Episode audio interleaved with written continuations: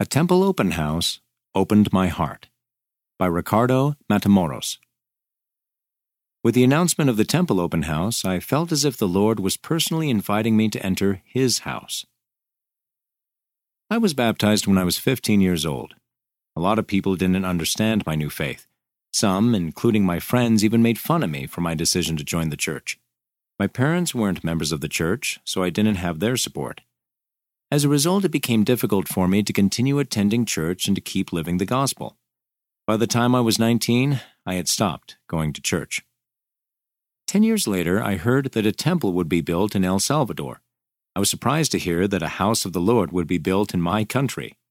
Four years later, the San Salvador El Salvador temple was completed and a temple open house was announced.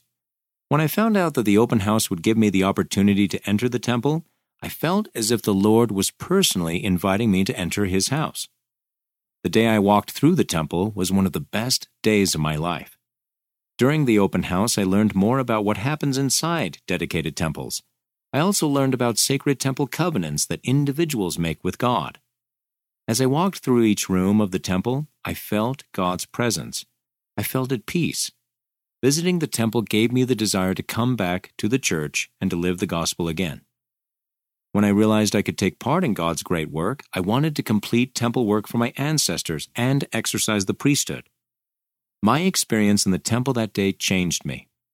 Now I help members in my ward prepare for the temple and assist them with family history so they can do temple work for their ancestors. It is never too late to return to the church. It is never too late to do good. The Lord, with His infinite love, is always with us.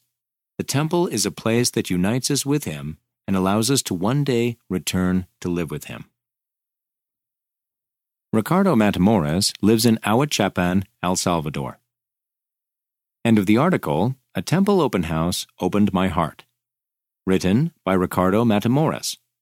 Read by Casey Wayman.